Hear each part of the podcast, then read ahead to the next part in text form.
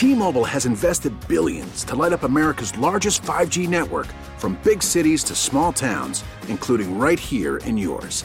And great coverage is just the beginning. Right now, families and small businesses can save up to 20% versus AT&T and Verizon when they switch. Visit your local T-Mobile store today.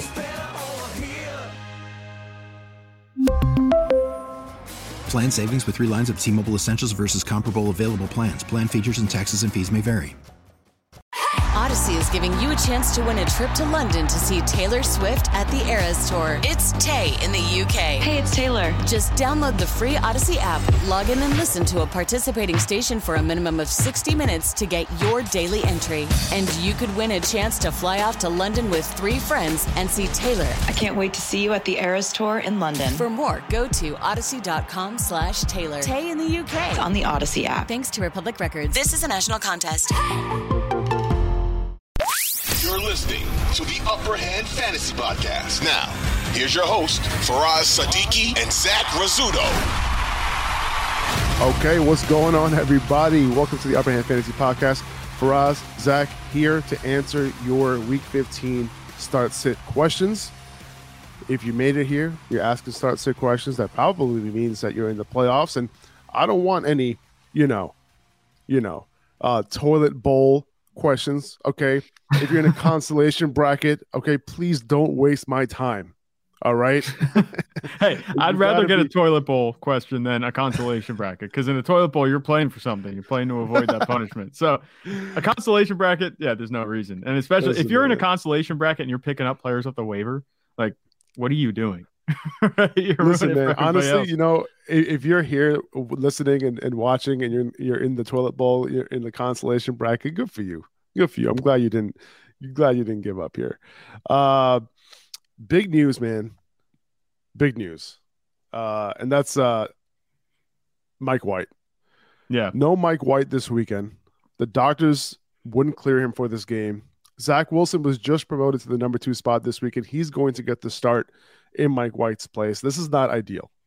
This is not ideal at all. Uh, I'm moving Garrett Wilson down. I'm I had him at wide receiver 10 this week. And uh, I'm not I'm not gonna go completely off of him. Like I'm only moving him down to wide receiver 16. Okay, so that's still a solid wide receiver two. Uh, there were two games with Zach Wilson before the Jets week 10 bye where Wilson did his thing, you know, six for 115. I think that was good for the wide receiver 11 finish, and then eight for 92, which was good for the wide receiver 15 or 16 finish. So, still solid wide receiver two numbers there. You know, and those weren't cake matchups, you know, against New England and Buffalo.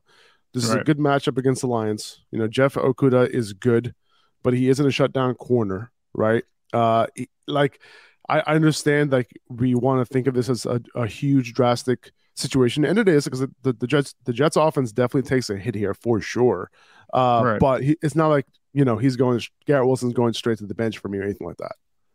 Yeah, no, I think that's fair. Um, I wonder if this is going to light a fire maybe under Zach Wilson a little bit. I'm not sure. You know, that time off, it might, you know, maybe do a little uh, of a bit, of- cause a little bit of change. I hope so because as a Jets fan, this is a big game. Yeah. No, it is. And I wonder, you know, with Zach Wilson, like, will they be able to keep up with the Lions offense? I think their defense will help them to do that, but you have to, you know, think you just have these terrible memories of that game against the Patriots where they put up how many yards in the second half? Was it seven? Something like that. Uh, it was Yeah. a really bad number. Yeah, it was just was horrific.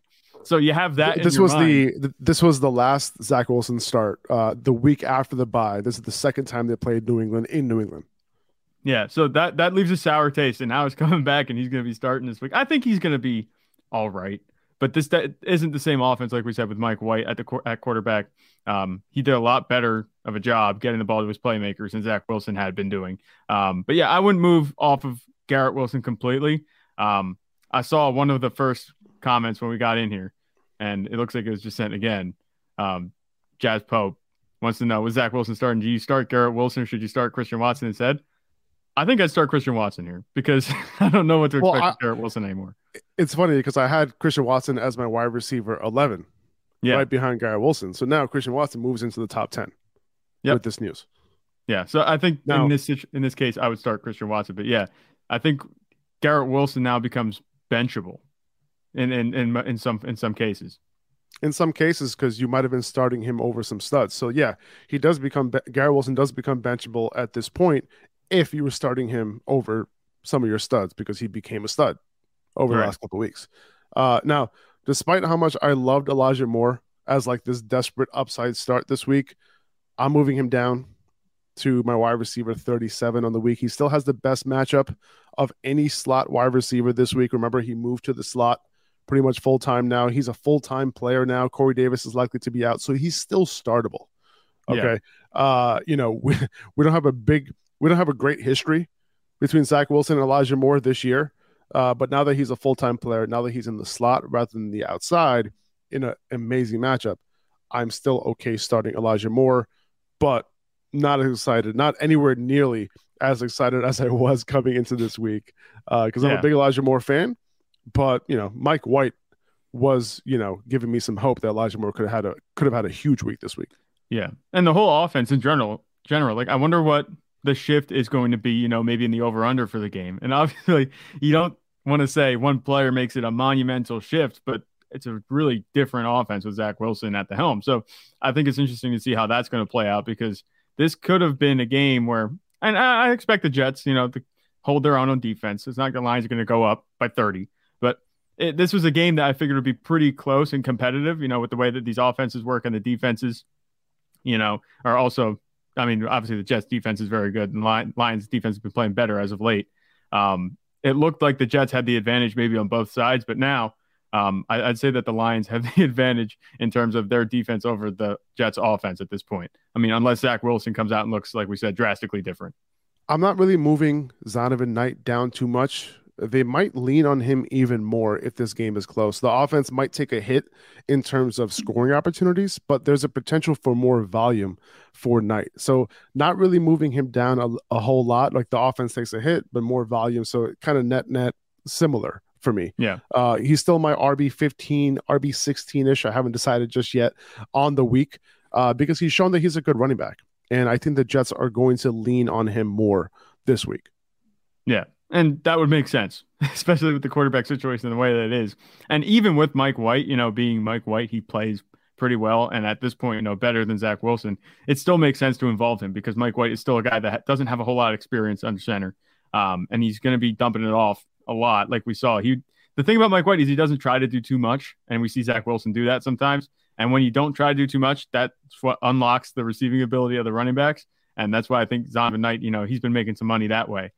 Yeah. I'm interested. I'm interested to see if that continues. You know, if he's able to continue to get those targets with Zach Wilson at quarterback, that's something I'm going to be keeping an eye on this week. I agree. That's definitely a concern for me, and that's part of the reason why I might, you know, move him down a spot or two, uh, because right. of the fact that you know I think he had he was five of five, three of three, and two for two in terms of he caught all of his uh, targets over the last three weeks from Mike White. Uh, we'll see. You know, if Zach, if Zach Wilson, hopefully the coaching staff tells him, "Be like, hey, listen, you have a couple good receivers." You know, at the running back position. Dump it off if you don't have anything, right? And that's right. that's the move. Hopefully, hope, hopefully Zach uh, can do something there. So, you know, we'll see. You know, I'm. Uh, it, it, it does suck this news overall, just as a Jets fan, but also the fantasy impact uh, of this news. Uh, it's crazy. It's crazy that you know the Jets were such a fantasy friendly offense. You know, especially in yep. this game against the Lions, uh, and now you know, you know the hopes aren't as high. It gets uh, turned upside down the first week of playoffs too. Like talk about inconvenient. If you picked up Mike White and you've been starting him the past few weeks, or anybody really, Garrett Wilson, he's been playing pretty well. Like this is a pretty big change for the first round. You know, it, it, it could decide some matchups. Yeah, no, one hundred percent, man. Um, so let's talk about last night's game quickly before we answer some questions here. Um, dude, it's funny, man. Like Christian McCaffrey, like we, you know, we were talking about this game and, yeah. you know, Christian McCaffrey was literally, if you saw last night's game, Christian McCaffrey was the entire 49ers offense. Like he was, yeah. And that's kind of what we expected, right? Especially with Deebo Samuel out. But McCaffrey had 26 carries, he had eight targets. If I'm not mistaken, he had all six of his catches, or maybe five of them in the first half. So he had like seven, he had five, I think, fir- in the first half. Yeah, five in the first half. So like, yeah, uh, he he was he was killing it. So 34 total opportunities for Christian McCaffrey. Jordan Mason didn't see a snap until the second half. Uh, yeah. when this game was potentially a little bit, you know, when they had a couple touchdown lead, uh, you know, over the Seahawks. Um, Tyler Lockett, unfortunately, you know, it looks like he had a decent game in this one, uh, Mhm. but unfortunately, it looks like he has a broken finger, and he could be out potentially the rest of the season, and that Yeah. would that would suck. Uh, hopefully, it's not too bad. You know, maybe he, hopefully he could be out just a week, but if he if he needs to have surgery on that finger, then it's possible that he's out for at least a couple weeks, and that would that would suck a lot Yeah. uh, because he's been killing it for your fantasy teams. Uh, does DK Metcalf get a little bit of a boost? Probably. He'll probably get a higher target share, you know, moving Mhm. forward. Uh, maybe Marquise Goodwin can step up a little bit. Um, but, you know, it, it kind of downgrades Geno and obviously downgrades your fantasy team if you don't have Lockett moving forward. Yeah, I, I figure in this situation, if Tyler Lockett would have missed time, that DK Metcalf wouldn't be the beneficiary more than Marquise Goodwin. I think Marquise Goodwin would be the beneficiary because DK Metcalf, he's been locked in for a workload with Tyler Lockett on the field. And like we said, they've been ranked right next to each other the past, like, I think three or four weeks for us now because they get such a similar workload. Um, I don't think much is going to change. DK Metcalf is not going to be drawing more top coverage, and he can beat anybody. Like, don't get me wrong, but I think Marquise Goodwin stands to benefit the most because he's going to have an increase in target share, definitely. Like DK Metcalf, he might have a similar target share. That I think the number of targets is going to stay the same. Um, Geno Smith has come back down to earth a little bit. It was a tough matchup last night. They did all right, but um, I, I think that Marquise Goodwin's the primary beneficiary there. And then with Christian McCaffrey, like you said, we said that he might have a crazy workload, and he did. And the funny thing is, you know, look at the way they were using him early in the game when it was a competitive game. If it wasn't for the defense just smothering Seattle, and this might be a problem the rest of the way for Christian McCaffrey, if they're just going to go up in these games and stay up, they're not going to have to pound him that much. But look at the usage in the first half. He had, I think, he had 20 some points at halftime. Like this could have been a much Yeah. bigger day if the game was competitive. So there's Yeah, no reason not to have him. There's no reason not to have him ranked as RB one the rest of the way. Yeah, and then you know Jordan Mason started to come in. He had that big run, um, so you know he definitely could have had a bigger game. Yeah. Uh, you know, uh, uh, George Kittle, you know, took advantage of the great matchup against Seattle. Actually, came through. You know, it's really it's a good sign that Purdy was looking for him, and it was a great sign seeing Kittle do some stuff after the catch, something we haven't seen probably since like last year. Right. Yeah, no, I mean, if you watch the two touchdowns that he got, he was like wide open on both of them. The one was schemed up that way, and the other one was just a busted coverage. But on that second touchdown, the long one, he missed. He made Quandre Diggs miss, and then one of the linebackers, I forget the name, but he looked good doing it. You know, that's what I'm saying. So it looks like Brock Purdy's looking his way. Uh, the struggle continued. You know, uh, Brent Aiyuk, he's riding the struggle bus because he's not getting looks from Brock Purdy, which is kind of concerning, especially with Deebo out. I wouldn't really have him ranked very much higher than we had him this week the rest of the way. Um, but George Kittle, do you think this kind of vaults him in the top three? I mean, with the way the tight end landscape is? Yeah, I mean it's the same. It's the same thing. You know, you got to chalk it up to the matchup as well. This is one of the best matchups for tight ends. You know, so you know I kind of chalk it up to that as well. Uh, Yeah. Brandon Aiyuk also had a very tough matchup on the outside. We talked about that coming into the game, and that's what happened. You know, we, we did bet the under on his yardage that came through. Six for six, by the way, Yeah, on last say, night's well. underdog. six for six. If you played uh, our picks yesterday on underdog, you probably won some money. I got a ton of DMs last night and into this morning, continuing to get DMs this morning. You know, with like yeah, with just people sending me screenshots uh, of their entries. So that that that's awesome. Glad you guys were able to cash in on that.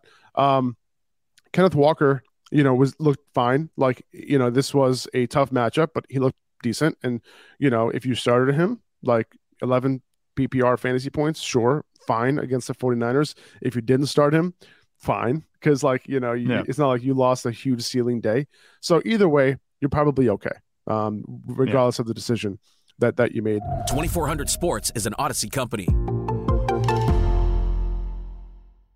Audacy celebrates Mother's Day, brought to you by T Mobile. You can count on T Mobile to help you stay connected on America's largest 5G network. We get it. Attention spans just aren't what they used to be heads in social media and eyes on Netflix. But what do people do with their ears? Well, for one, they're listening to audio. Americans spend 4.4 hours with audio every day. Oh, and you want the proof? Well, you just sat through this ad that's now approaching 30 seconds. What could you say to a potential customer in 30 seconds? Let Audacy put together a media plan tailor made for your unique marketing needs. Advertise with Audacy. Visit ads.audacy.com.